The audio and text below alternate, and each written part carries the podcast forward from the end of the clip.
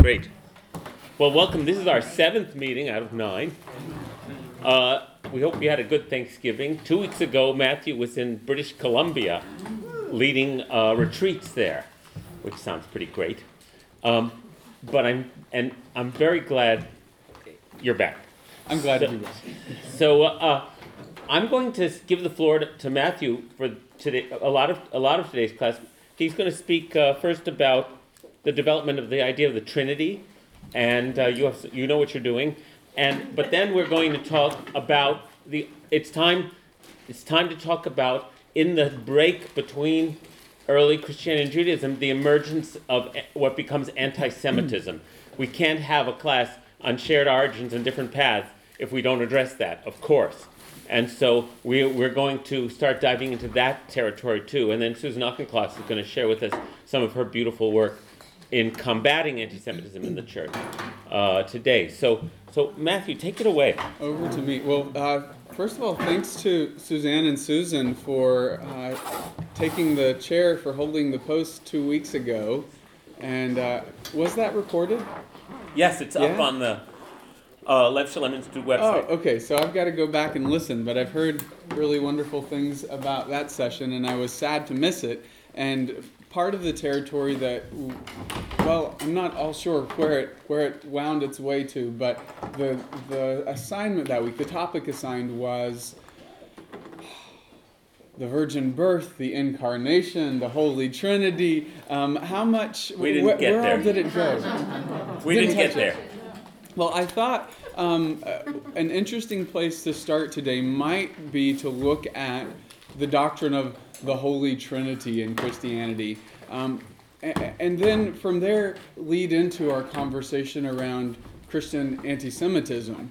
And the Trinity, it's one of those doctrines among many that Christianity has historically used as a club, sort of to say, you know, it's great that Jews and Muslims are monotheists, but we know something you don't know, and we know that God's really a Trinity. And so I wanted to spend a little time playing with that and looking at how the doctrine arose and maybe what it's pointing to.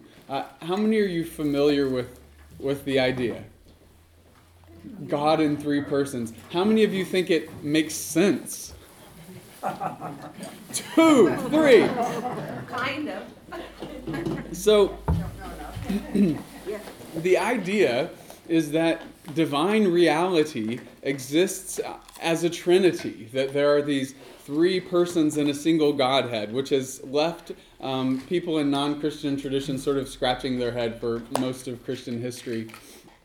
And it's not a doctrine that's actually explicitly stated in the New Testament record. The word, the Trinity, isn't used in the New Testament, but there are references to God as transcendent source, as Father. There are references to the Holy Spirit of God, and there are references to Jesus revealing God in human life. And so you see the sort of seeds of what will emerge as a full-blown doctrine. But one of the questions that some recent Christian theologians have asked, well, one is the doctrine of the Trinity just a strange later emergence that's kind of tacked on? Or is it something that develops naturally and organically out of the New Testament teachings? And what some of these folks have said, one priest who comes to mind, a Roman Catholic priest named Raimon Panikkar, who, a very interesting guy. He was born, I think, in 1918 to a Spanish Roman Catholic mother and to an Indian Hindu father. And so he sort of had interreligious dialogue in his DNA from the get-go. And later he would go off to India. He was ordained as a Roman Catholic priest, but then went to India to explore his Hindu roots. And he would later say, "I left Europe as a Christian. In India, I discovered myself a Hindu, and I returned a Buddhist without ever having ceased to be a Christian."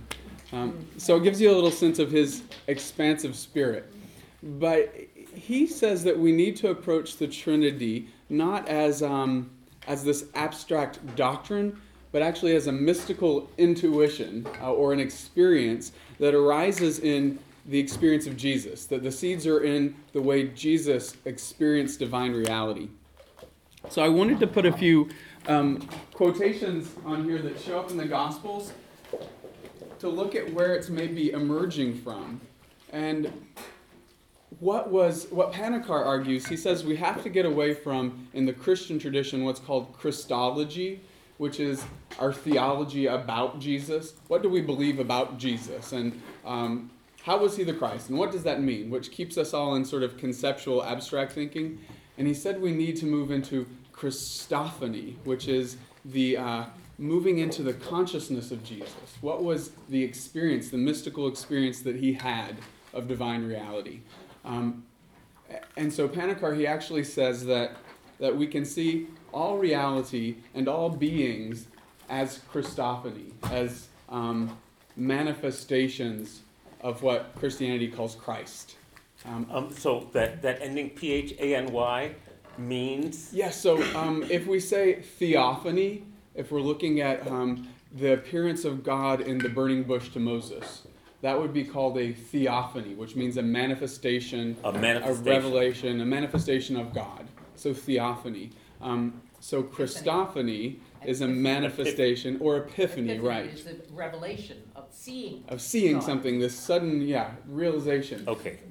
So theophany, manifestation of God. Epiphany, Christophany, a manifestation of Christ. Christ in God, or God in Christ? Well, so the way Panikkar uses this term, he says in Christian language, Jesus was defined as the full union of the human and the divine, and that Christ is that union of the human and divine.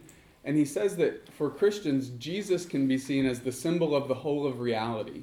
And so actually that union of the human and divine, or the spirit and the material, that's actually the mystery at the heart of the whole universe, the whole cosmos, and at the heart of every single being, that union of your individual manifest personhood with divine reality.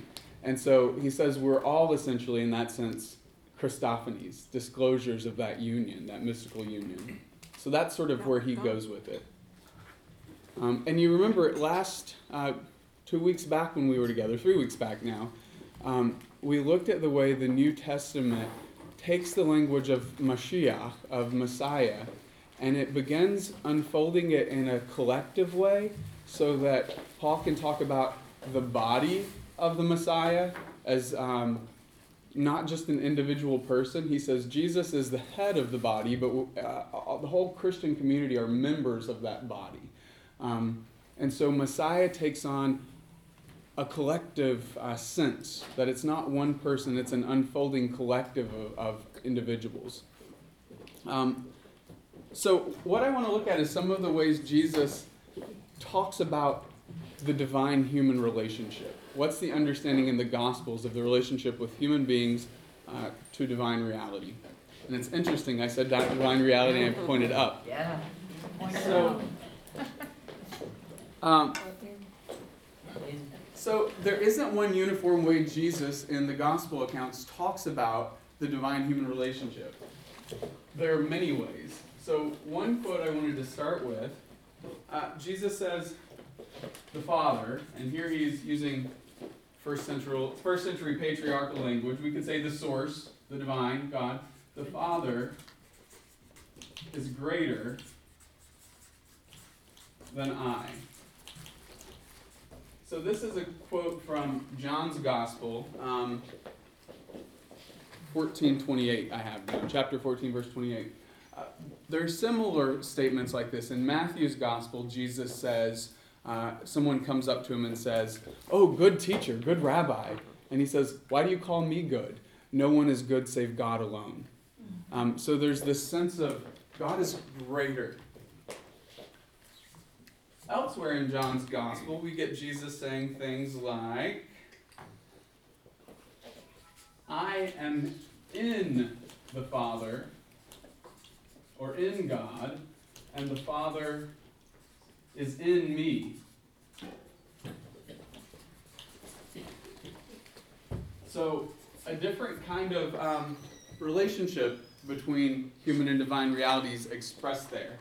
And then finally, there's this sort of really mystical saying that shows up in John's Gospel where Jesus says, I and the Father, the source, are one. And Christians historically have sort of installed a glass ceiling there, and they've said, okay, we'll let Jesus say that, but no one else can say that. But what Panikkar would say is that these are all facets of the divine human relationship that Jesus expresses, and so they're all facets of the divine human relationship that any of us can experience. So if we were to talk about what qualities each of these kinds of divine human relationships cultivate, what would be cultivated in this kind of relationship? God is greater than me. Humility. Humility, great word. Humility.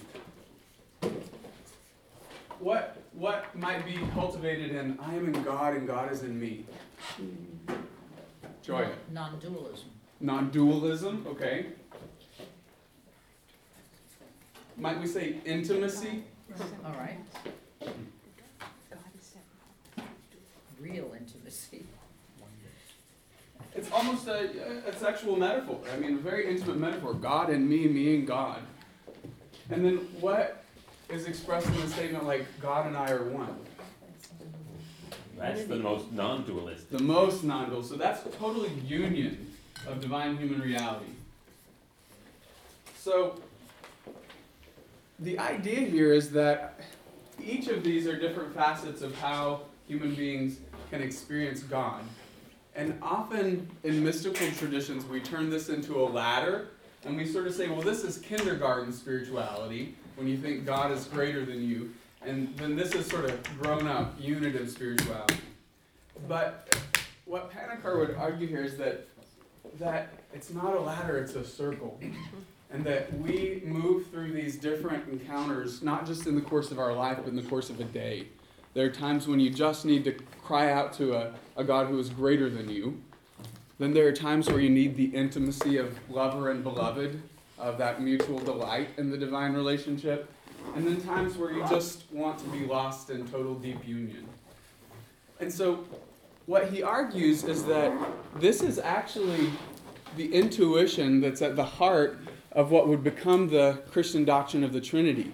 That Jesus was essentially breaking out of a rigid monotheism that preserves a divide, a sort of eternal divide between the creature and the creator.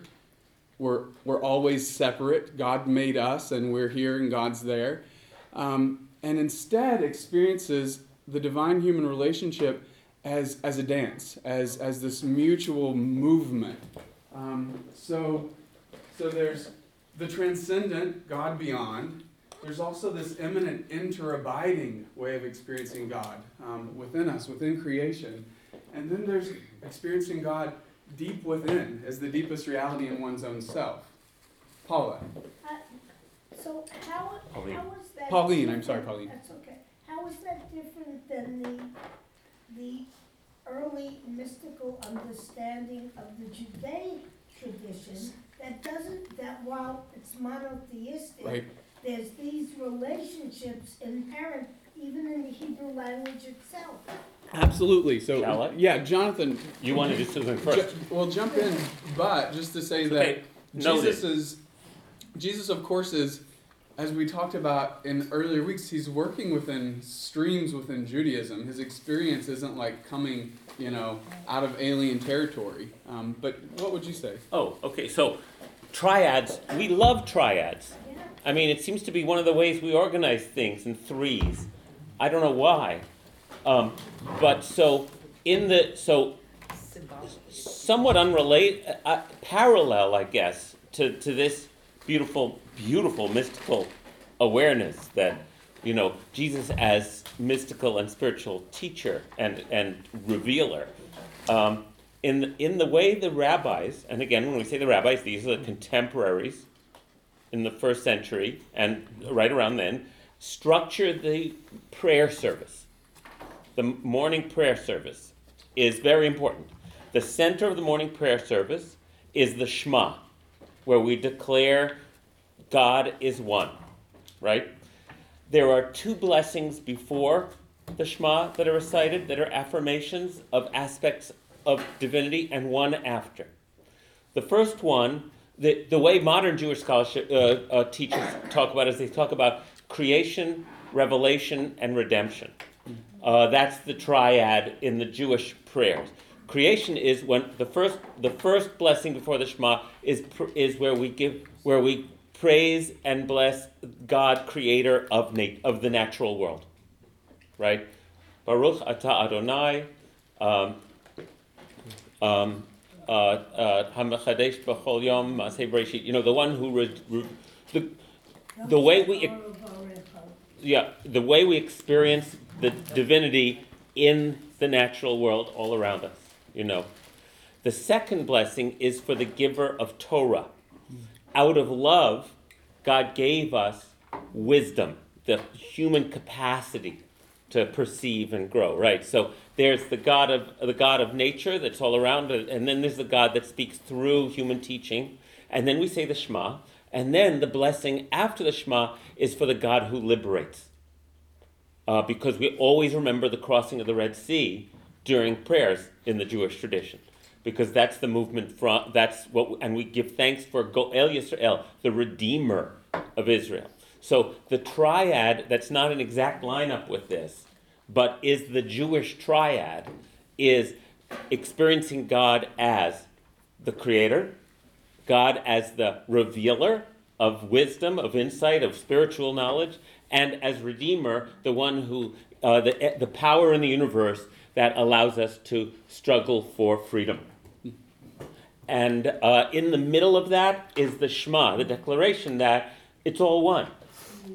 So later when we get into Kabbalah, in the Middle Ages, 3 isn't enough. There are 10 aspects of the divine in the Kabbalistic tree of life. Because how do you describe oneness in all its manifestations? So yes, there is a triad in rabbinic thought that I just described that I thought would be interesting to mention. So right. So this is, you see these kinds of triads showing up, not even just in Judeo-Christian Islamic tradition, but outside as well. You find similar things in Hindu tradition and other faiths. So what? What's that? The three little pigs, the three bears. Right. No. We are fascinated with that triadic structure. 3 is an important symbol. Yeah. And as a symbol, it has no ending. So do not imagine that it isn't a mystery. A symbol is not a sign. A sign is horse, you see a horse. But a symbol, like 3, has a lot of meaning in all the traditions. And if you just think of mother, father, child, right. You think of creativity. Mother, father, child. Mother, mm-hmm. father, child is the original, right? And in fairy tales, right, you have to have 3 chances. Mm-hmm. And that's because there are 3 levels of understanding. Mm-hmm. And there are 3 ages. And it goes on and on like that. But 3 is an important symbol, and it means not eaten up in knowing, not eaten up in stability, because it's always a little unstable. 3 goes on. Which keeps it moving. And yes. Whereas in a binary system, you get that hard either or, black, white, right, wrong. Exactly. And yes. And here you get synthesis and antithesis, and you get thesis, antithesis, and synthesis, which leads to another. Exactly. So it's a constant separating and coming together. Yeah. So the idea there is that Jesus had neither a very static, rigid, sort of dualistic, monotheistic experience of divine reality, nor was it just a simple monism or pantheism where everything is just one and is God, but that it was both unitive and relational, that it was a dance, it was a movement, and that we also experience that movement. So what Panikkar says is that instead of thinking in Christian theology that the Trinity is a description of a sort of God out there, it's actually a description of the deep triadic structure of reality itself. And so you have what's called the Father, which is sort of God is the ground of being, of infinite potential, the source. And then you have the Son, which is God as incarnate manifest reality, which Jesus gives voice to, but which is unfolding through all of creation. And then the Spirit, he says, is the movement, the motion that keeps them to the two as a single reality. We're not talking about two different realities. We're talking about one reality that's dancing within itself. Does that? That was beautifully described. Yeah. Sure, let's hear some questions or comments. Yeah, please. Yeah, so this reminds me of a comment you made maybe 4 or 5 sessions back, in which you said even the text in the Bible has, if I recall, the body, the soul, and the spirit. Right. There's another 3. That's 3. Yeah. So that body, soul, and spirit in the text is actually has been realized in the Godhead. In the doctrine of the Godhead. Right. Yeah. And nicely put. And do you see? Is there a correspondence between the 3 things you wrote on the board and the Father, the Son, the Holy Spirit? Those 3 comments. Well, you could do it in different ways. You could say Father is the source, the transcendent source. God is greater than our individual selves. You could say perhaps that Holy Spirit is the divine eminence that interabides in all things. And then you could say that this speaking of I and God are one, that's the union, the full union that's called incarnation in Christianity. So Jesus discloses that union of the two. You can do it that way. A contemporary thinker, Ken Wilber, some of you will know his work, he talks about the 3 faces of God. And so that's God in the first person, God in the second person, and God in the third person. So first person is I am God. Second person is you. So that's where devotion comes in. God is thou. God is the divine beloved. God is the holy other. And then third person is it. This is God as the web of life, as incarnate in all things. This is God as the trees in the sunset. Us. So as us. Yes. So in that sense, again, there's a 3 there, and that those are 3 ways the divine reality is experienced, and it can't be isolated in any single one of those experiences. It has to keep moving. I want to say something. I'm really enjoying this, and the danger of systems, which is the only way we think, right? We are stuck with it. Right. Is that we immediately want to know, well, which is which? Right. No matter how many times we say, no. Maybe we should have, in the age of video and moving images as being our, maybe we should have a graphic that's not static even, that just keeps moving. Right. Otherwise, we're stuck trying to figure. We have to imagine that when we're just writing on a paper. So throughout history, people have said, "Well, I know what the 3 are," right, because we want to know. Right. Darn it. You know, but the truth is, it's in constant. It's a description of a shifting perspective, not of 3 points in space. Did you have your hand up, Karen? I don't know. I mean, this may be a little. I've just been very interested in, let's say, we have, let's say, the Hebrew scripture that goes back. Then we have this big Hellenistic influence, right? That's kind of washed over the land. And I guess having been a student, studied Plato and some of the Greek thinkers, sort of. I don't know if you can comment on this and how this might be a way of synthesizing some of Hellenistic, consciousness, the understanding of what it is to be. Both flesh and spirit, based on what the Greeks have now taught people living in that land. Certainly both Judaism and what emerges as Christianity are working to integrate Greek and Hellenistic thought with their Semitic base, and you see that in John's Gospel. It plays with this concept of the Logos, which is translated word, in the beginning was the word. but that was a Greek philosophical category. How does the unmoved mover actually interact with creation? And so you had this intermediate logos, which was sort of the rational ordering principle that the unmoved mover of the Greek philosophers is able to sort of interface with creation, and that ultimately becomes part of the Christian doctrine of the Trinity, the Word. So you definitely see them, and then you see Jewish thinkers, Philo of Alexandria. You see different people in both traditions synthesizing thought. So they're taking that information that's come to them, right, and bringing it into their context. Right. Absolutely. I'm saying they're not just taking the information hasn't come to them; the information has overwhelmed them. Yeah. In other words, it's a cosmology, and Greek thought becomes the cosmology. Just like in our time, the cosmology of somehow. Well, I don't want to oversimplify this, but I'll qualify it that way. But we live in the age of scientific revolutions, right? So we have learned to separate the rational from the non-rational, and so that influences how we approach all of reality. When you read Torah, it's clear in the 5 books of Moses they weren't worrying about that. It wasn't a category. So they didn't have to resolve it because it wasn't a category.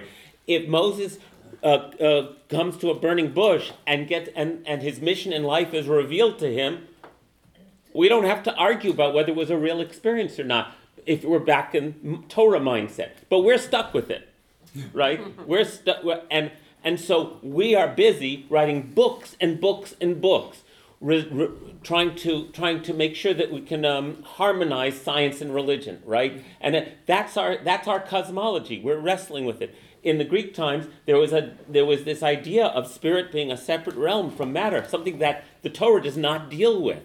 There's interaction all the time, and it's not something that they're worrying about. But Judaism and early Christianity then this is the world they're raised in. They study these books. This is what everybody talks about. They're in the Greek world, and so they have to harmonize their traditions with this new understanding of how the cosmos, a description of how the cosmos works. You want to take issue with that? No, I want to try to make a metaphor and see if I understand it. Is it like the difference between reading Shakespeare and performing Shakespeare? Or even watching someone perform Shakespeare? Seems to me the rational is about the conceptual ideas. It's kind of from here up, and the performance of it takes in the experience of it. Is that what you're trying to? I don't know. Because I'm curious. Jesse might have something to contribute to that. I go to Hebrew school, right? And it's concepts, and they're telling me a lot of stuff. I don't ever remember practicing something in a group of people that was experiential, that would have given me an experience of what it is they're talking about. So that distinction you're describing is what theologians like Raimon Panikkar are talking about. He's saying, how do we get away from abstract, reified concepts, and how do we enter into the experience behind the doctrine that the doctrine is attempting to formulate? And so he would say the Trinity isn't something that you believe in, it's a dance that you participate in. How do you join in that experience? Right. So what he actually, this weird, strange, unhelpful word he coined, homeomorphic, I like that word.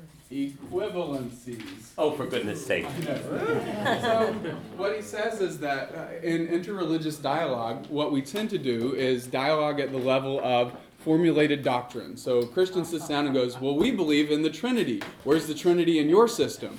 And then a good Muslim goes, well, we don't believe in a Trinity. God. So Panikkar says we have to stop dialoguing at that level, and instead we look for what he calls homeomorphic equivalencies. We look for where the experience, assuming that human spiritual experience is universal, that across the board humans experience divine reality in a number of different ways across religious traditions.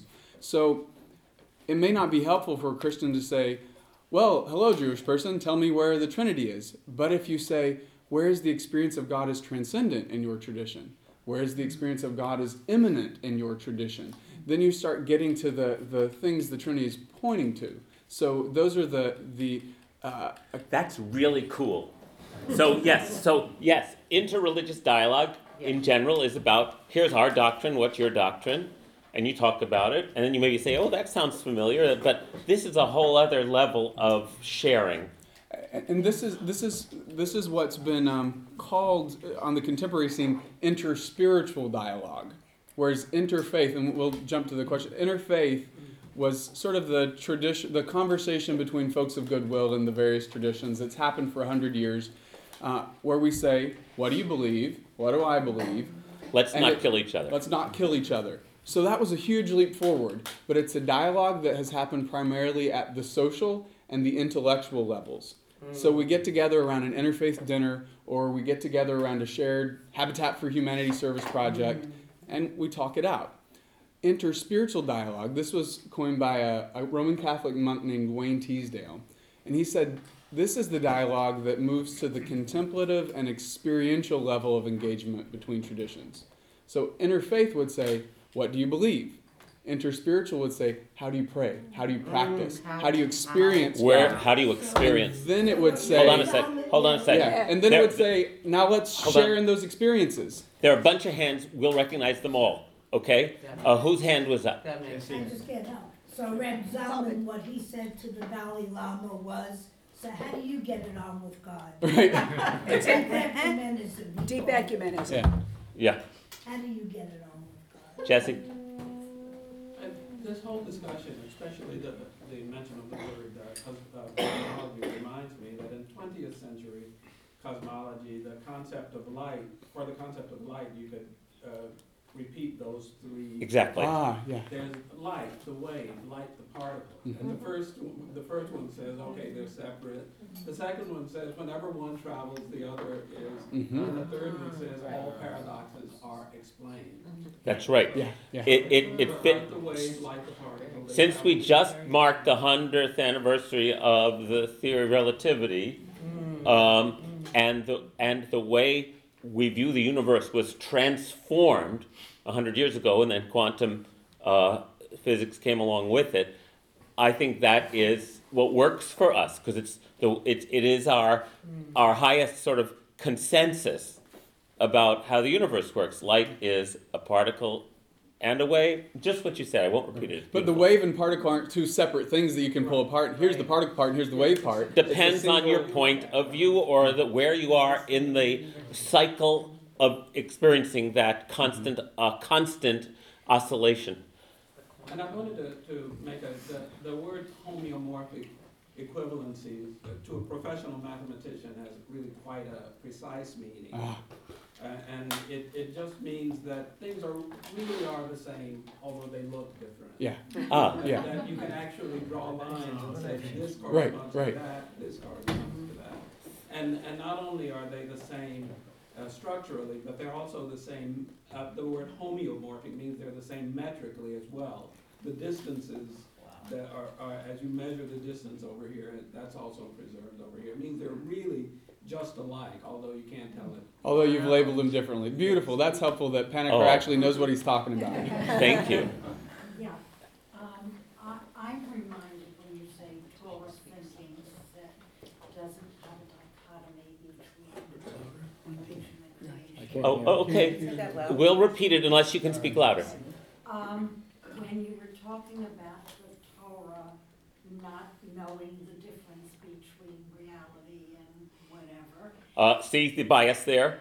Uh-huh. You see our bias, not knowing the difference between reality and whatever. No, it's all real. Okay, exactly. It reminds me of the child psychoanalyst Donald Winnicott, who developed the idea of the child's transitional object, which is the substitute for the mother when the mother is not around. And he says, never ask the child, what is that? Is that real? Is that a fantasy? It's faith, it's both. Right. That's what it reminds me of. Right. We've invested it with that. Yeah. Exactly. Yes? What this gentleman said about us as human beings being body, mind, body, soul, and spirit, and that's a trinity. it helped me. I was thinking of the same thing while you all were talking, and it helped me understand the Trinity. We know that when we recite the Shema, we say that God is one, and it's very hard for Jewish people, even myself, to understand how God can be one and then three persons.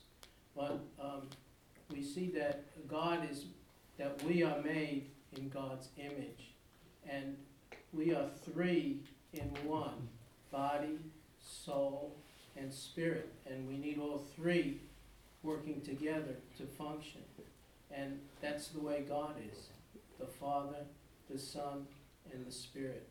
And we can see the Trinity in the Tanakh and in creation, because it's the Father who spoke and creation came into being.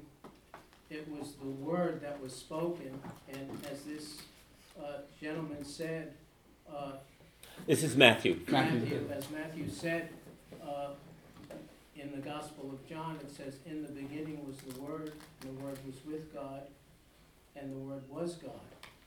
And nothing that was made there was nothing made that was not made through him, the Word. So, and in the first chapter of Genesis, we see God saying, let us make man in our own image. Let us make man. Who is he speaking to? And then we also see in the creation, it said that the world was all messed up, tohu vavohu, and the Spirit of God hovered over the waters. So we see in creation the Father speaking, the Word acting, and the Spirit of God, the power of God, creating. Thank you. Now, just to mess us up, who says that we're made of body, soul, and spirit? You could come up with a different system that would have 8 parts of the human experience. Or, you know, it's like, that's the way we do it. We make systems. Yeah. We make systems. That's not, doesn't mean, and the systems are helpful. And they help us, and they're especially helpful if they make us more loving and aware human beings. Those are the most helpful systems. They help our piddly little rational minds get some kind of hold on reality. But of course, they're just, it's the Zen saying, you know, I point at the moon and the fool looks at my finger. So each of these formulations are fingers pointing to the moon of reality, of experience, and we shouldn't, hold too tightly to any of them. But I love what you said, but I also want us not to then, I think the important word is reify, make that into, that's the way this is it, mm-hmm. Right? I'm carrying my bowling ball around with me the rest of my life, you know. Yeah. There were more hands. Gail?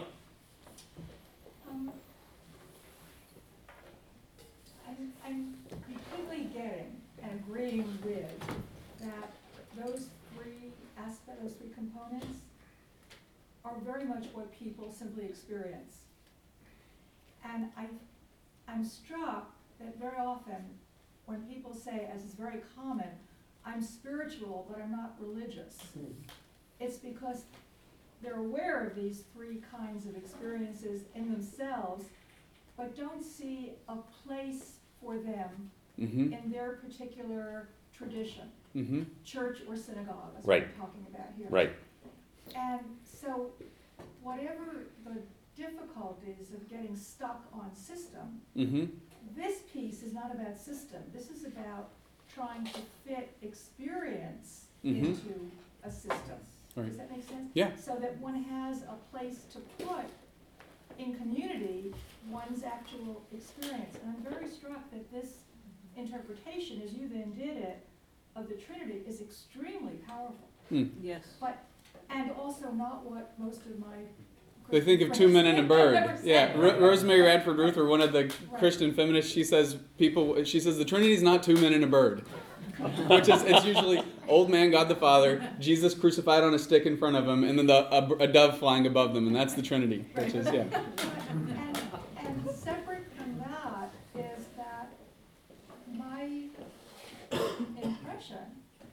Is that, regardless of what you just said, that for Jews in particular, the really bedrock general tends to be for almost everybody, God is out there. Mm-hmm. God is creator, but not immanent. Mm-hmm.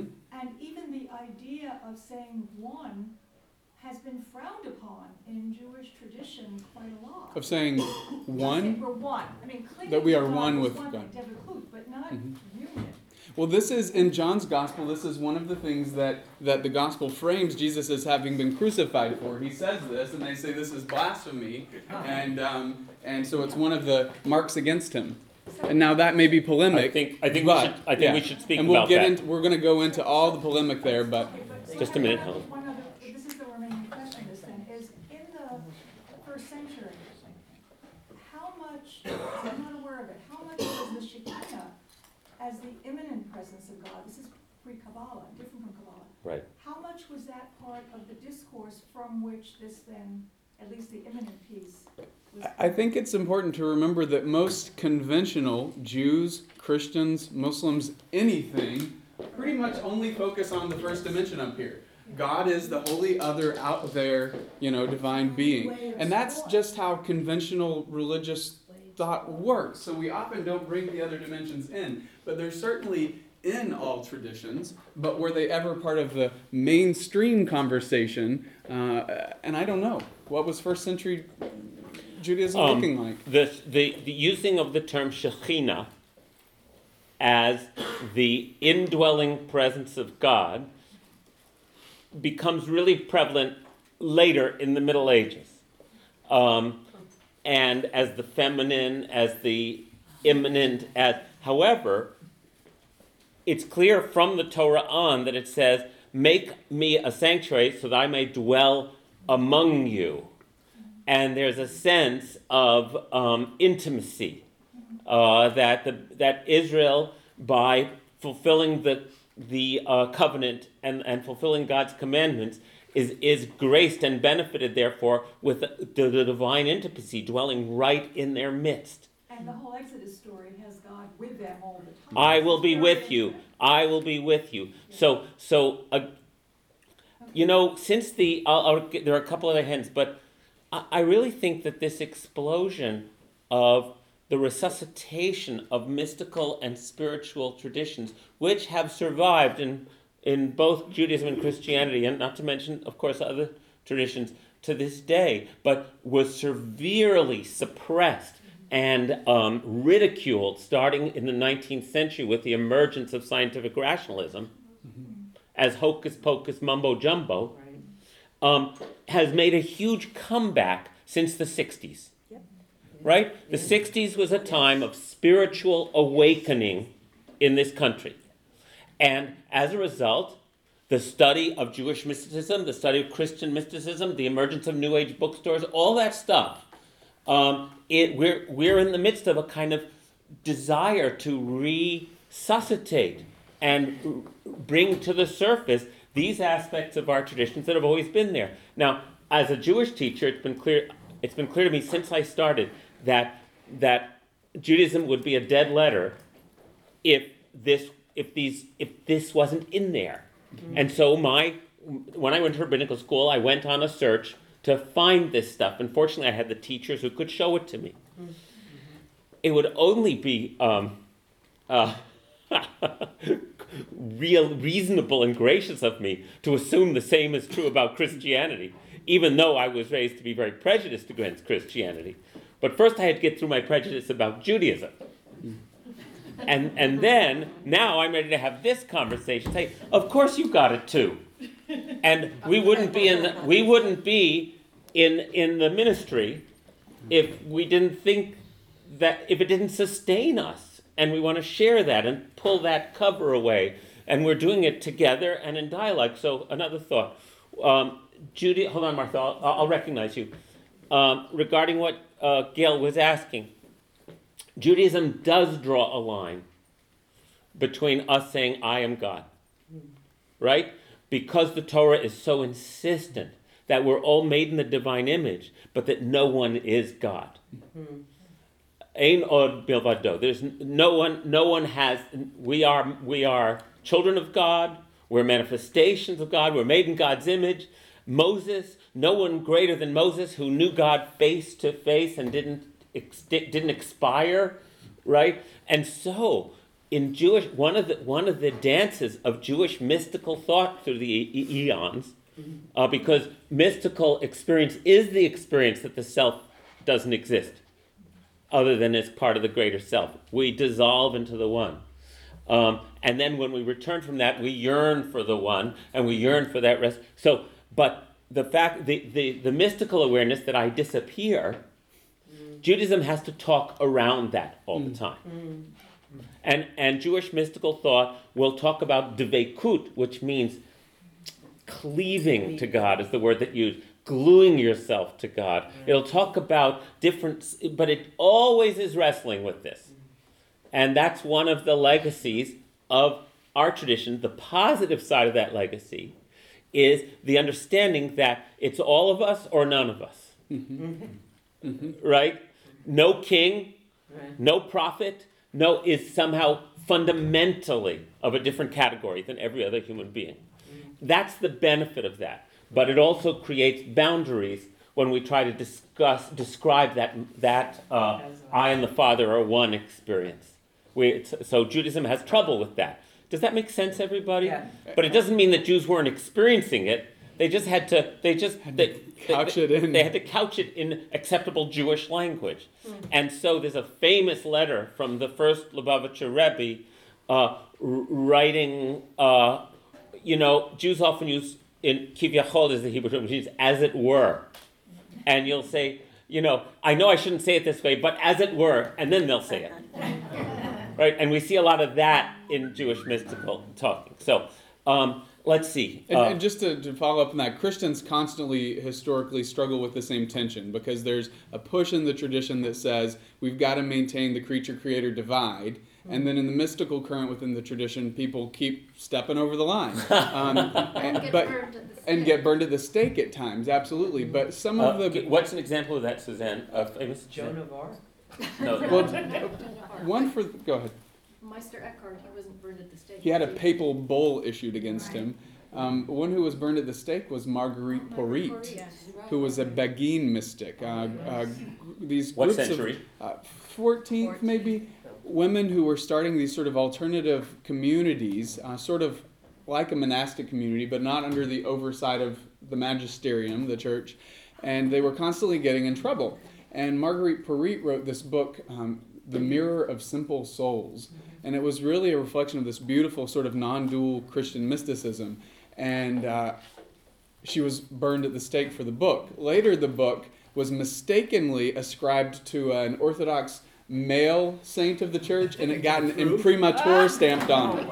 So you see the bias there, not just against mystical experience, but against women having mystical experience. But John of the Cross says, the center of the soul is God. Saint Catherine of Siena says, my deepest me is God. So you have Orthodox mystics saying this and getting away with it from time to time. Yeah. Okay, that's a good parallel, because in those wacky Middle Ages, everybody... Right. No, there were, the Kabbalists in Provence in the 1200s versus the rationalist Maimonideans. These were two Jewish schools that were at each other's throats, burning each other's books and vilifying each other. Yeah. We want to get past that, everybody. Okay. All right. Whose hands were up? Joya's been waiting a long time. No, you're okay. Okay. Let me just see. Martha and Helen, and Jay, and then we'll go on. Oh, me? Yeah. Oh, okay. I'm changing the subject a little, but I'm hoping that it will be included. Someplace in one of these handouts was the notion that not only was Jesus influenced by the rabbinic thought of the time, but the opposite happened as well. Oh, both traditions influenced each other? Yes, certainly. And I would like to hear about how the rabbis were influenced by Jesus. Oh no, you misheard. Not the rabbis weren't influenced by Jesus. By the thoughts of by the emerging movement that developed after Jesus would be the way to express that. Oh yes. Of course. So did the teachings of Jesus have an impact on later Judaism? Is that the better way to say it? Yeah. I'm not sure it's the time for it. Right, let's not go there. I also don't know enough to talk very intelligently, but the answer is most definitely yes. Okay. Everybody was influencing everybody, so yeah. Right, and when you are in a polemical debate with somebody, you're always staking out a position to define yourself, and so you could really say Judaism, as we know it, defined itself in opposition to and relationship to emerging Christianity. It goes very deep. There's no independent self here. But you're not saying that there are specific teachings of Jesus that show up in rabbinic writings. No, I'm going to say again, the teachings of Jesus show up in contemporary rabbinic writings. In other words, Jesus' insights were being expressed in similar ways by other rabbis. We spent a class on that earlier. Yeah. And it's very important to understand that Jesus was part of a context of rabbinic Judaism in which these things were being said. You see similar. Yes, I thought it was going to be a little more direct that you could look at a teaching of Jesus and say this is how it showed up in rabbinic writings 100 years later. But you can show how this teaching of Jesus and this teaching of Hillel are parallel and show up in rabbinic writings 100 years later. Okay, then I must have misunderstood what I read. Thank you. Helen and Jay. Yeah. The statements that you have there were from John, and then they were attributed to... Right, it's secondhand information. We can't say these are necessarily direct quotes, but they're quotes attributed to Jesus and his experience of God. Right. It makes it, the first one and the third one are direct contradictions, really. I mean, just on the face of it, because the first one, he's separating God and himself. Yes. And the last one he's saying God and the Father and I are one. So, to me the only way to really reconcile that is to say he's not saying the Father is greater than I. He's saying the Father is greater than us. And then when you say we and the Father are one, it's easier to understand than when he's saying just the two of us. I want to suggest that you can't understand this. Yeah. Right. That's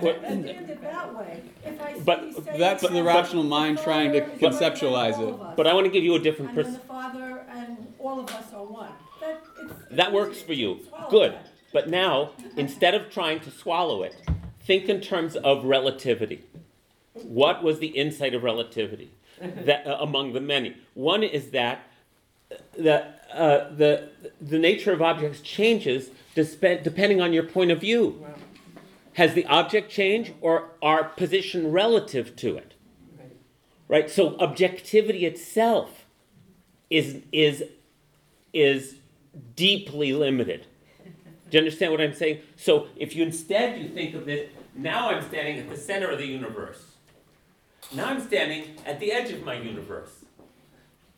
It's the same perceiver, but at a different place in their experience. And then you don't have to, I just want to say, this is radically different. Then you don't have to see why they don't make sense. They don't make sense, because one is from this perspective, and the other is from this perspective. My goodness.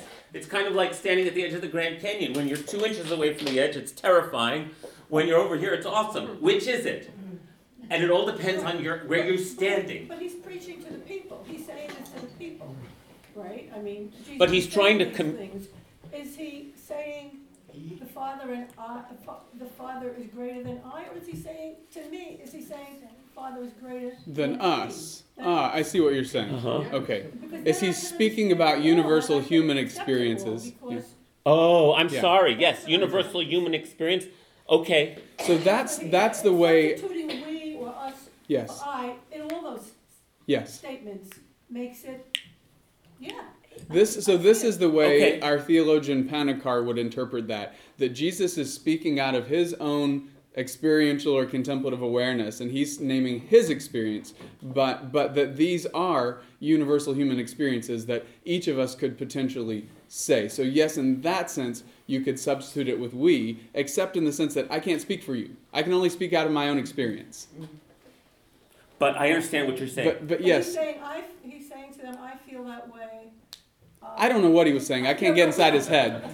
But it's just it's a helpful device for looking at ways that we can frame the divine human experience as it's recorded in Jesus. And then Panikkar would say, yes, that each of us as a Christophany, as a disclosure of the human-divine union, can encounter these dimensions of our own selfhood.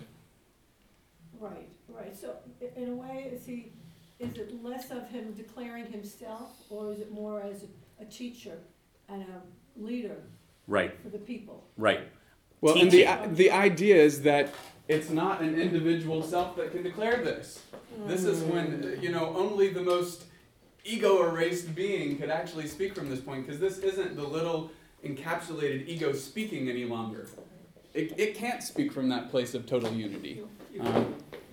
Just a second, there's been another person waiting. Sorry. Jay. Thank you. First of all, this is a great class. I want to thank you for it.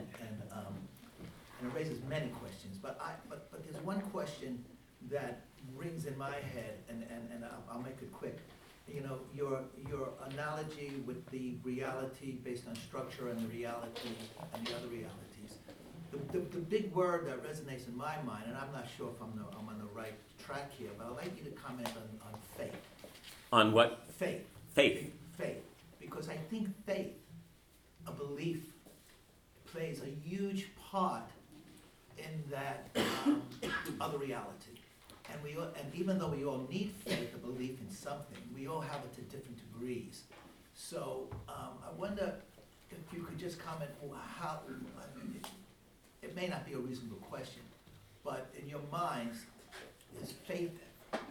First, I just want to observe that you're conflating the terms faith and belief as the same thing. That faith is a belief, and I would say they're very different things. Well, isn't faith a belief in certain aspects? It depends on who you ask. Yes. I know one teacher who says that that whereas faith, belief clings. Belief wants to. I'm going to conceptualize and frame and have a belief, and faith does the opposite. Faith lets go. And so if you imagine that you're in... What does faith mean? Faith means trust. A deep trust in the deep goodness of reality, you could say. That if you're in the ocean and you're drowning, if you flail and clutch at the water, you sink, whereas if you let go, you float. And so sometimes that's been described as the difference between faith, which is that deep inner opening, trusting, letting go of your concepts and theology and all of it, and belief is the, that's one way of framing it. It's one of the abiding confusions for everybody, because we want to be able to have this. We can't have it. We can only open ourselves to experiencing it. And so the paradox of religious experience is that you can't pin it down.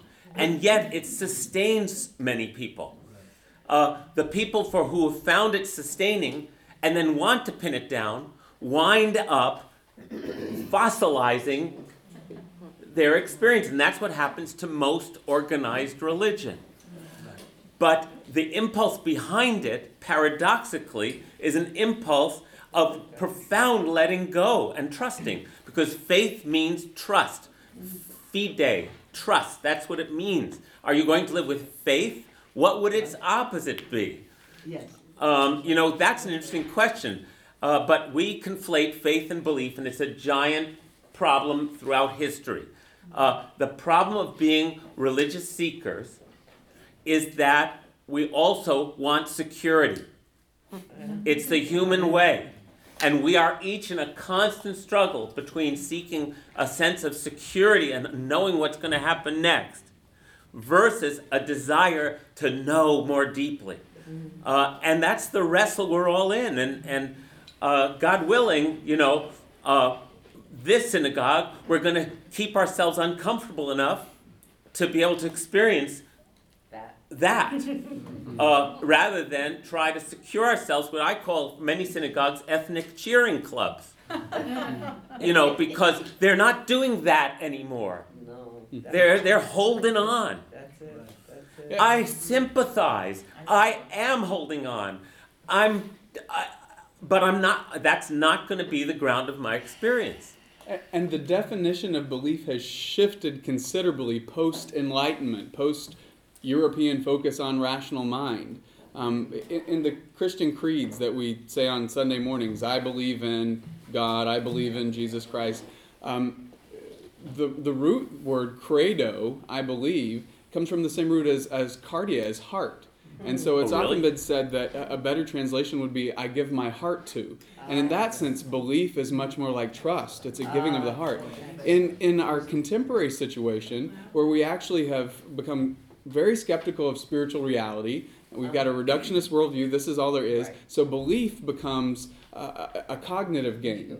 And belief is, okay, that's really hard to believe, but I'm going to believe in it, which means I'm going to intellectually assent to it with my, rational mind. Belief in the earlier centuries of both Judaism and Christianity wasn't about this so much. When we worship together here, what I want from everybody is a willingness to suspend disbelief, because that is getting in your way of experiencing whatever is. Yeah. And so a willing suspension of disbelief is where magic happens. It's why we go to theater. It's like I went to see some movie recently. I can't remember what it was. Oh, yeah, The Martian. I went to see The Martian. And I was thrilled because I was able to suspend my disbelief for the whole time and experience this adventure. Does that make me a sucker? It's like, depends on the context. So when it's time and the time is right, willing suspension of disbelief is what makes life juicy. It's where the transcendent is. It's where we go beyond ourselves. And so I don't want to be a sucker in terms of, say, the political realm. I want to be as rigorous as I can be. But there's another realm of human experience which requires us to practice a different set of tools. The ability to trust and let go. If we only do one, we're a sucker. If we only do the other, we're dried up, miserable people, right? So we have to be able to have all, as I like to say, be going on all pistons here, and know and have the seichel. That's the Jewish word for the common sense, the sort of like basic ability to understand what's going on, to know which situations are for letting go in and which are for being rigorous in. And it's not an either or game. I'm a scientist and I'm a mystic, right? Yep. I'm investigating all of reality. This aspect of reality needs this kind of investigation, but this aspect of reality needs this kind of investigation, and I want them to inform each other. Does that make sense, everybody? I'm greedy for life's experience. I want it all. Do you understand what I'm saying? And that's what I mean when I say God is one, right? I want all of it. I want all of it. I love you, God.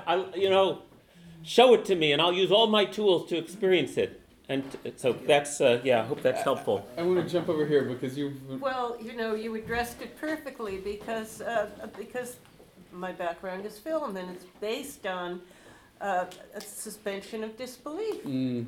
And so thank you for addressing that. And also, I just want to say that you have made clear to me the attributes of the Trinity, which I had never had a concept of, and I'm just... thankful for that explanation. One of the simplest other ways to frame that whole Trinitarian thing is to say, Father, God beyond, God as transcendence. Son, you could say God among, and Holy Spirit, God within. Or you could flip. But again, This is the thing that the early Christians say. They use the Greek word perichoresis, which means a circle dance. And they say that these members, they say that the members of the Trinity mutually interabide in each other. So you can't separate any one experience. To enter into transcendence, suddenly you find yourself in immanence. To go deep in immanence, suddenly you open to the transcendent. They're not discrete experiences that can be actually separated. They dance in and through each other. It's too bad they fought about it so much. Right, why did they fight? And one other thought on this believing thing, if we can shift to that language of the heart to say, I believe in Judaism, is I give my heart to this story. Maybe it doesn't mean I believe that, God literally parted the Red Sea. But I believe, I give my heart to this story. I believe in Christianity, I give my heart to this story. And then it's coming from here and not from here. Yes. Stu's been waiting. I wanted to say that one wonderful analogy that I've been reading is the Father, or God, is the ocean. The ocean. And we are a wave, so God is everywhere. It's never separated. So we are the waves on the ocean, and we disappear. So in a sense, the ocean is greater than me because I'm only a wave. Then the last one, I and the Father are one. We are all the ocean. The wave is one with the ocean. So the analogy really works from looking at it. Find analogies that work for you. So did everyone hear that? The metaphor of the ocean, that the ocean is one, is God, then we are waves, and the wave Waves are temporary manifestations of individuation. Right, and the wave is smaller than God. God is greater, but then the wave is also one with the ocean. Yeah. And when the wave subsides, it returns to the oneness. And that three-part thing we talked about of personhood that comes from both Christianity and Judaism, of spirit, soul, and body. If you see spirit as the transcendent, and then body as the manifest, then soul is your unique personhood. The unique name of God or qualities of God being spoken into existence through your unique being. And so it's the sort of meeting place of the manifest, of body, and the unmanifest, the transcendent, and they come together in us. So we are the many faces of God. And that doesn't mean the soul is something that goes on after you're dead. That's another definition. It's another question. Yeah, that's another. I guess I'm going to add to that. And again, it's just a little map. It's not real, whatever. It's words. This is just a little taste. What do you say in Yiddish? A fourth place?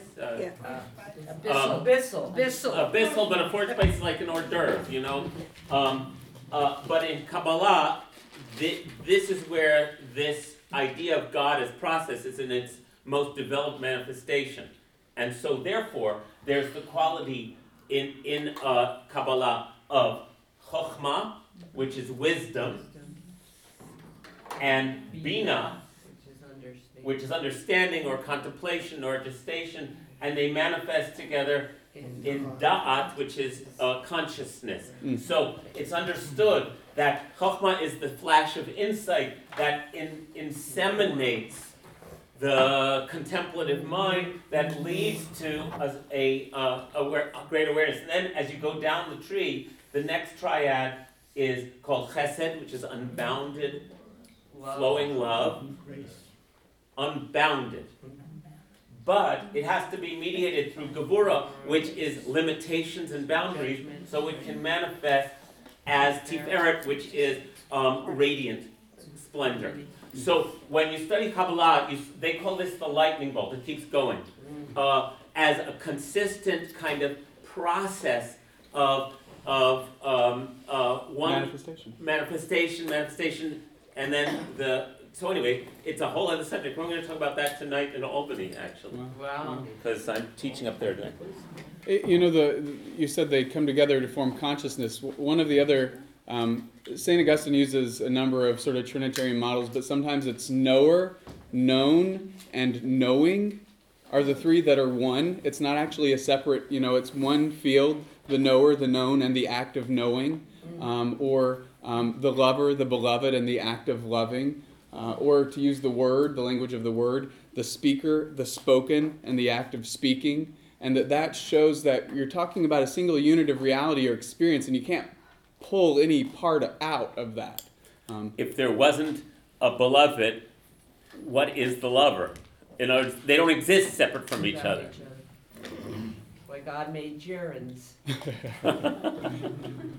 Pauline. So I just want to state what's probably the obvious, that we're trying to encapsulate something in a linear, finite way with language, right, which is so impossible, limiting and impossible. And then on top of it, you add to it our conditioned, rational way of thinking on top of it. So, and you started the whole talk this afternoon by talking about that most of us and in most of our churches and synagogues are stuck in this first one, my Father is greater than myself. And you think of why, and because if we all think of how we're not only taught as children, but how we are even taught as adults, how we even just read with the intellect, you can't talk about mystical experience, which is something we all have. We all have some moment when these things we can really feel with our entire being coexisting within us, not just in this way or in this way or in this way, but at the same time, dynamically, going up and down the spheres. And we've all experienced it. It's when we try to talk about it. You know, that's why we have these creative, the film, the painters, you know, all of the dance, the movement, because it's something beyond words. So I would love to have this class go on, but before we speak about any of this, find experience. Some way for us to experience. A song, a story. But there's a tiny some way. Good. And we'll all do it. I think Joy is going to answer to that. We're together, all of us actually on this because love's the thing. Ramakrishna, Hindu. We haven't talked Hinduism a little bit, but Ramakrishna was asked by a wonderful woman, "I've done everything. I'm a Hindu, but I can't believe in God." And Ramakrishna said to her, "Tell me, is there somebody you love?" And she says, "Yes, with all my heart I love my grandson. Therein is God." In other words, if we all just thought of the person or people we love, but literally, actually love, there's no longer words are needed. Experience, because that's the experience. Okay. Yeah, he didn't mean that the little boy was God. Yep. He meant the experience. He wasn't. Everybody do that right now. Think about your dog or the person, anybody you love the most, and then notice what happens in your body and in your being. Well, do it. Don't talk about it.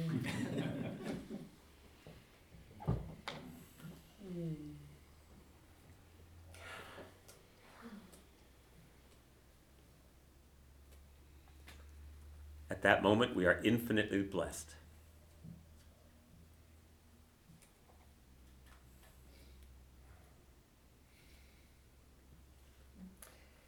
Anybody, just a second, Susan. Okay. If anyone's stuck there and isn't able to access that, don't worry. You'll have a chance. It'll come. And anyone who can access it, at this moment, are their words. Tears.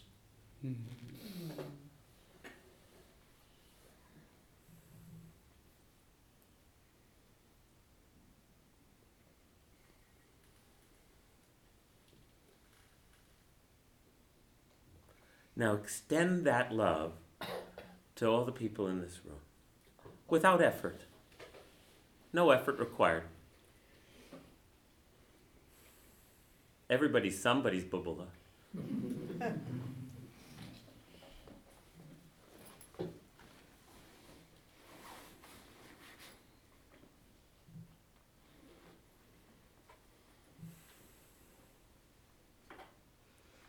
And let it flow ever outward from there.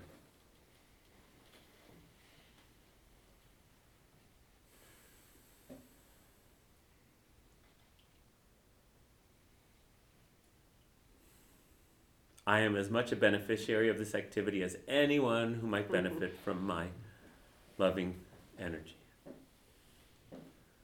And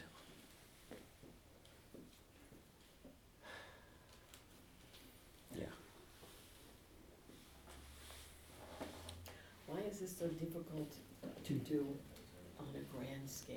Yeah. Well, I'm making an advertisement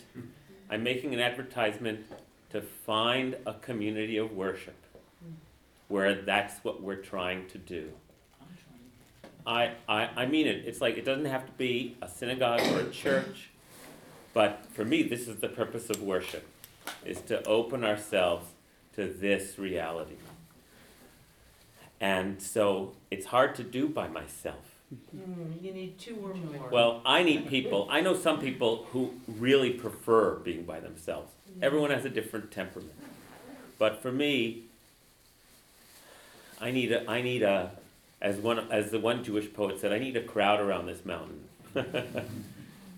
So yes. This is the gift of spiritual communities and traditions, and also the practices that come with those communities. Because we just entered into a practice. This was a spiritual discipline that we took on for a short time together. And those practices are encounters with facets of reality, with facets of our own souls, with facets of the divine. And our traditions, Judaism, Christianity, or otherwise, have held access points into those encounters and have held them alive in community as living streams. And this is also one of the wonderful things. What we did was, in a way, a devotional practice. We found a focal point for our love. And, that focal point in the Christian tradition could be Jesus. And you take this focal point and you feel that love, and then you let the love move beyond the focal point. You take the Torah scrolls and you feel that love for them, and they become a focal point that allows that love to build, and then you dissolve the focal point into the ground of your heart and let the love radiate out universally. And you see in these different levels of experience we talked about, different kinds of practices. Maybe in this deep unitive, I and God are one, maybe those are our contemplative practices, meditation practices that open us to that depth. But then there are devotional practices. God is greater than me, or I am in God and God is in me. And in those devotional practices, we open ourselves to that dance of the lover and the beloved. And that dance itself then dissolves into the oneness. So the traditions give us ways in to each of these kinds of experiences. I love you use the word encounter. That was so beautiful. You're so articulate. And it can be helpful when we talk about spiritual practices and disciplines. It can sound really heavy-handed. Well, we have to practice, which means practice makes perfect, But to shift the language from not just a practice, but an encounter. In every practice that we participate in, there's a door to an encounter with the holy. Which is what Margaret Mead, I think, meant when she talked about the world changing because of small groups. And I think it's Christian, when two or more are gathered in my name, there is love. Regardless of if it's practicing religion or friendship or just whatever it is, when we get together and there are two or more of us, there is automatically love there. It's just focusing on it and realizing that it's there. And Margaret Mead said that's what's going to change the world. Indeed, it always did. Small groups. Mm-hmm. Susan, that's so beautiful.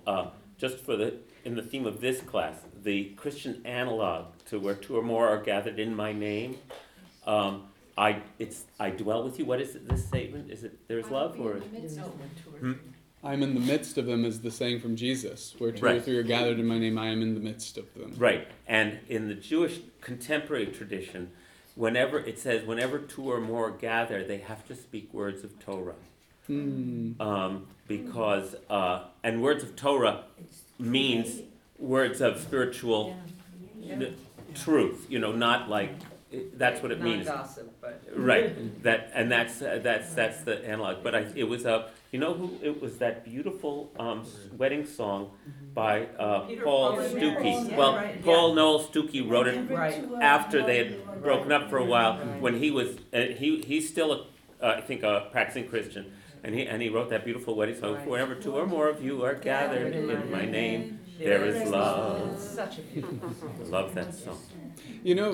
Traditionally it was understood that we're talking about these different dimensions or facets of divine reality. And like Jonathan said, it doesn't have to be three. It can be, 3 million. But traditionally, in both Judaism and Christianity, we exercised our relationship to each of those points on that wheel of divine experience through commitment to a number of different practices. Right. So the daily prayers that are offered in Judaism and in Christianity, Christianity also has a rhythm of daily prayers, that can be seen as your sort of God is greater than I. It's this daily stable offering to the transcendent dimension of divinity. Then we come together congregationally, be it on Shabbat, be it Friday Jummah prayers for Muslims, Sunday Eucharistic worship for Christians. We come together communally and have that experience. And then there's also our sort of personal practices and devotions, contemplative prayer, meditation, that takes us into that. For Christians, it was that daily rhythm of daily prayer, that's corporate prayer, that we're all praying the same prayers. That was the praise to the Father. The Sunday gathering was communion with the Son, because Eucharist was had, bread and wine. And then your private practices, that was prayer through the Holy Spirit, through the eminent divine. But you see that same balanced system that exercises different facets of our souls in any tradition. Judaism has that daily rhythm of prayer, has the congregational gathering, and has private practices. And the way that was defined within Christianity was that through your private devotion, it connects the individual self to God. Through your corporate worship, it connects the corporate body as a whole to God. And then through that daily practice of the prayers that are offered, the morning and evening prayer, whatever it may be, in that the individual is connected to the body through the daily prayers that we're all offering together, individual to God through the private, and then the corporate, the whole body to God. So it's exercising all those facets. And it's one of the beautiful things about any spiritual tradition, that you get a whole system in place, whereas if you're on your own, you might only be exercising one dimension or two dimensions, as opposed to all three. Since we're talking about threes, there are two very famous sayings in the first chapter of the Teachings of the Sages, which is the Jewish Book of Wisdom, aphorisms from the 1st and 2nd century. And the reason I'm going to tell you both of them is because there's no discussion of which one is the right one. Okay, so it said, Rabbi so-and-so says, I can't remember who, the world stands on three things. On Torah, which is the pursuit of spiritual awareness, spiritual wisdom, on avoda, which is worshiping God, and on milut chasadim, on acts of loving kindness. So Torah, Torah, worship, and worship, acts of loving kindness. And acts, okay. That's the three-legged stool, huh? Is it study, devotion, and acts, or is that me? Yeah, it's study as in pursuing spiritual growth. Okay. Pursuing spiritual growth. Acts of worship. Worshipping and acts of loving kindness. Acts. Which are interpersonal. And that's a beautiful triad. Then that starts the chapter. Then there's a whole bunch of wisdom sayings. Then the end of the chapter it says, the world stands on three things. On justice, truth, and peace. And, we can spend a lot, but I'm saying this three thing is all over the place. And those are really central ideas in Judaism. I know that changed the subject a little bit. No, that didn't change it at all. That was exactly what we were... Yeah. That a tradition at its best is able to exercise all these facets of our souls and give us practices and ways into each of these, individually and communally. So there's another plug for organized religion. Sometimes. Yeah. Depends who's organizing it. Right. I was thinking that some of the people, because we've talked... Talk a little louder, Joya. One of the things that we could also bring in, or I could bring in, or feel that is here, are the three phases of the movement, the old goddess and the god is woman, and the idea that the feminine and the masculine are all there together, and that it's essential to understand that as a circle, that the two are not opposed in any way, but are actually brought together, that full love happens when both are together. And that idea of full love brings in compassion, and the idea that you can feel what someone else is feeling and suffering, and that you actually then want to be part of it and change that, and that's just an actual way of being, so that you look at the moon and you can see it waning, and yet you have faith that it's going to happen again, and that there's the young moon, the mature moon, and then the old moon. And each has in it its own practice and its own way. If they've experienced youth, if they've experienced maturity, if they've experienced old age, then they really have experienced the totality, and they can go on and help others, as well as keep living every day, every moment, because there's yearning in it, and the desire. That's why after dying, the desire, the yearning. And those are living things. They're not dead concepts. They're the way we feel about new art or new things or anything. Another central Jewish triad, since I'm on a roll, is King Solomon's writings. In the Jewish tradition ascribes 3 books to King Solomon. The Song of Songs, It says to Solomon, right? The Song of Songs, which is attributed to Solomon in his youth, that he wrote it in his youth. Passionate, erotic love. Yes. That he wrote the book of Proverbs in his middle age. Do only young people feel that, Jonathan? No. The point of the triad is that just what she was saying, the new moon still incorporated and the full moon still incorporated. Transcendent and included. That you don't have to feel that it's not real. But there we are again with triads, constant cycle of living and dying, right? And so Song of Songs, the book of Proverbs, written in his middle age, which is the wisdom, which is essentially, here's how you have to do it. The how-to. The sort of conventional wisdom. How to, but conventional in terms of how do you get practical wisdom. Practical wisdom. Not the only one. The ego's not right. And then he wrote Ecclesiastes in his old age, a book that says, "It is what it is. Yeah. Nothing new under the sun. It is what it is. Isn't that wonderful? Enjoy it while it's there. Don't grieve it when it goes." That is, if anything, the only way I'm going to grow old gracefully, right? Is by being able to accept that that's so, and that triad of 3 biblical books is associated to the same author. I think that's very significant to contemplate. It wasn't this guy's position. This is what he wrote when he was young, this is what he wrote in the middle age, and this is what he wrote at the end of his life. Cool. Isn't it cool? Yeah. Can you go to anti-Semitism? Yeah, I think, we have... So we were just sort of having a little hidden conversation here about what to do for the 15 minutes, and we could shift gears, but it would change the tenor of where we're heading, where we've been headed.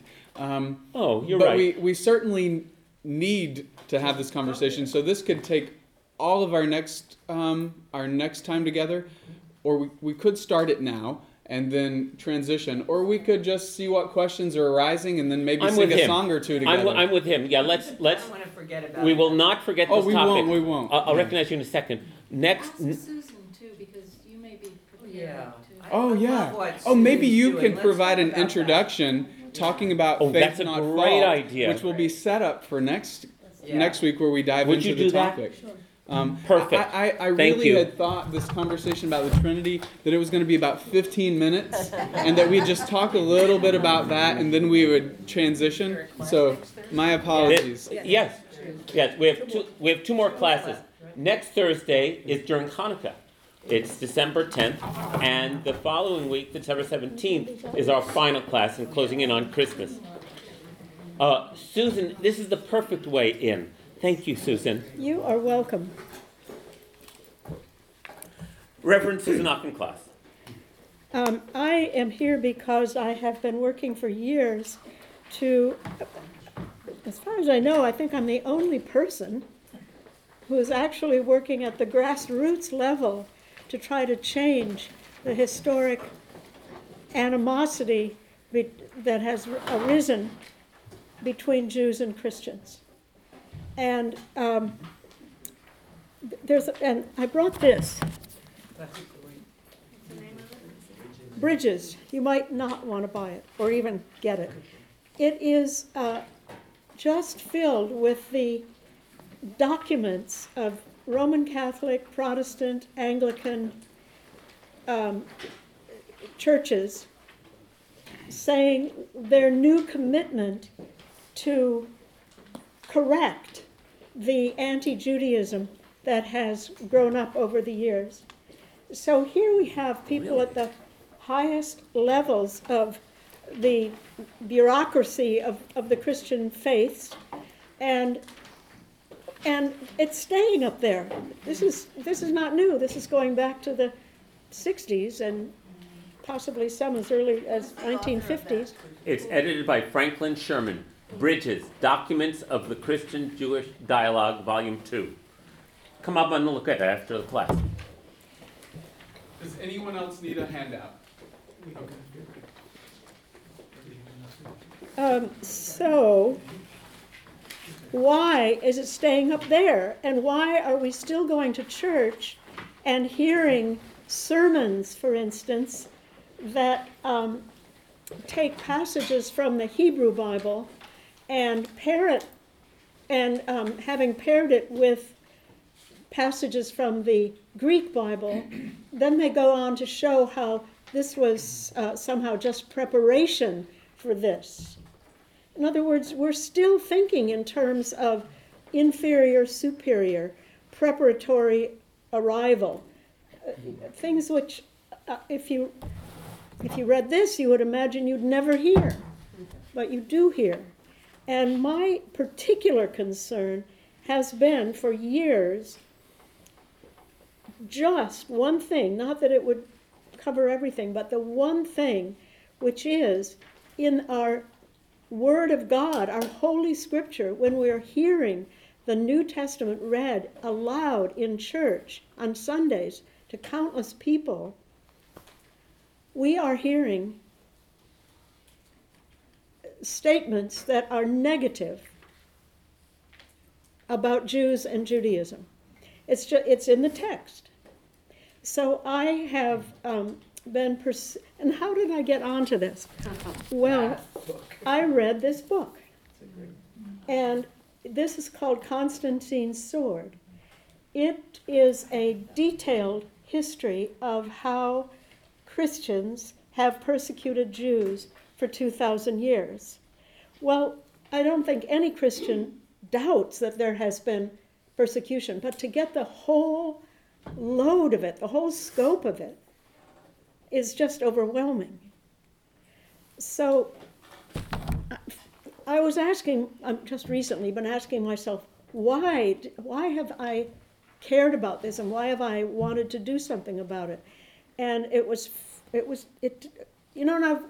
me back up and say, I've been asking myself, why isn't everybody as concerned as I am? And, it's not like I have some moral superiority, but it just so happens that I read that book, which very much opened me to our culpability in this matter. And then I was when I was rector of a church, sitting in church, looking out at the congregation. It was, I think, a Good Friday. It might have been, I think it was. And there in the congregation was a man I knew and loved, a Jew, a friend. And as these horrible words were being read, and I looked at him, I was suddenly overcome with shame and grief and just a whole tumult of emotions. And that was the combination of circumstances, seeing someone eye to eye whom I truly respected and cared for, and having all this information in my mind and saying, this must not go on. So now I've given you... no, it's good. It's this one. A list of the things that I have done to try to bring about the changes. And I'm not going to repeat all of it, but the first thing I tried was to write an article to alert people to the damage that we are doing many, many Sundays in the church year, and saying, don't you hear this? Let's wake up. Let's make some changes. And Big surprise, my article wasn't published. Who did you submit it to? Christian Century. I mean, that was the top of, you know, they only publish the great scholars, and who am I? But I tried another place and was also rejected. So I at that point, I could so easily have said, well, I've tried, and that's that. And I just couldn't walk away like that. I think it was a little bit like if you're campers, you know, you don't just leave your campfire burning and hike on off into the wilderness. You're really pretty careful to put out that fire. And so I had a feeling that this, you know, this is a fire that's going here, and I just can't walk away from it. So when the articles brought me no success, I didn't give up, and I probably never will. It's just a question of steadily, day by day, doing something to try to advance the cause of, as I said, I'm limiting myself specifically to getting rid of the day when we hear those negative passages proclaimed aloud in our churches as the Word of God. So, Susan, I think people would be interested in knowing that there's something called, in the church, there's something called the lectionary, mm-hmm. which is... That's actually in... Oh, it's in there. Mm-hmm. Okay, but Susan's not proposing changing the words of the Bible. She's saying, let's not read those parts out loud in church. Let's pick other parts. Is that right? Not quite. Good, then straighten us out. Well, we have a schedule of readings that take us through a 3-year cycle. And that is something like, oh, I've forgotten the numbers, but quite a small percent of the New Testament is actually heard. And a much smaller percent of the Hebrew Bible is actually heard. And so what I am, well, as you will read if you read this, Professor Bruce Chilton over at Bard is now about to start working on a retranslation of just the parts that we hear in church. Oh. So lectionary translation. Retranslations. Yeah. It's retranslating the Bible. Oh, cool. And let me just say a little bit about that because, oh, for instance, I went to a conference recently and a Roman Catholic priest said to me, well, that is, you know, unthinkable. You can't do that. And that, you know, that's a perfectly fine point of view, and maybe your faith rests on not changing a word, and if so, then don't change it. But most of us, our faith doesn't rest on word for word. It rests on the Spirit. And so I've kind of lost my train of thought here. Hold on. Sorry if I distracted you. Yeah, I want to go back and say another thing that keeps me going is I'm so astounded that there aren't more people who are with me on this, Christians who see it the way I do and care. So then I say to myself, I'm probably wrong. That I'm just not seeing this right. And I'm waiting and listening, and I'm not hearing it. I mean, I'm ready to give up like that if you showed me why I'm on the wrong track so far. And I'm thinking now of that priest who said, no, you can't change a thing. I don't agree with that, and I don't think it's true. So I am continuing, and I am continuing to listen to other points of view. But at this point, after quite a few years, I think I've heard most of the objections. And they don't seem to me to hold water. And one of the things that can be done, these passages that Susan's talking about, and next week we'll actually start looking at some of the passages. You see anti-Semitism starting to sort of creep into and through the New Testament. And as we get to the later sort of layers of the New Testament, you see it becoming more explicit. And so we're going to look at some of those passages and contextualize them and sort of talk about what's going on, but part of it is what Susan's talking about. How do we then proclaim these texts within Christian worship? The Gospel of John 71 times uses the phrase, the Jews, generally with a negative light. They hid for fear of the Jews. Jesus was persecuted by the Jews. You get these statements. and then they're proclaimed in Sunday liturgy. And one of the proposals is that, what Susan's talking about, it's not, well, we're going to rewrite the Bible, but we have to contextualize and retranslate some of these. The word, I think it's Judaioi, is the Greek word, that also can literally be translated Judean, can be referring to the locals, not the Jews. But what you see creeping in there is John's gospel, which uses that language. It's the last gospel probably written at a time when Christians are starting to be pushed out of the synagogues, and a separation is happening. And so they're able to draw this other identity that then they can push back against. So how can we contextualize and retranslate? It's not rewrite the scriptures, but it's... No, and that's another closing point for me, because I think it's time to close. Because the Bible as given, the Christian Bible, and especially the New Testament, it has these things in it that are historically wrong, theologically wrong, but why would we... no one's ever going to erase all that text. It's just out there. But we can look at it and say, where's the gift in this? Mm-hmm. And there can be a gift. And one that occurs to me would be to say, wake up, Susan, wake up, everyone. There is no such thing as a flawless human being, a flawless document. And we are wrong if we want to put our faith and our worship onto words, onto a thing outside of us. And I think that would help us to mature spiritually if we could give up that need to worship something that is human-made. Even though I fully believe that Scripture is divinely inspired, but it's not divine.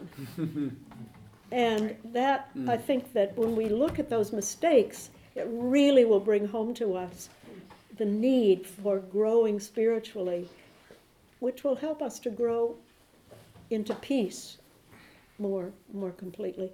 And I would like to add this last thought, which is, I think it's starting already to happen, because recently, just within the last week or so, the Roman Catholic bishops in Wales and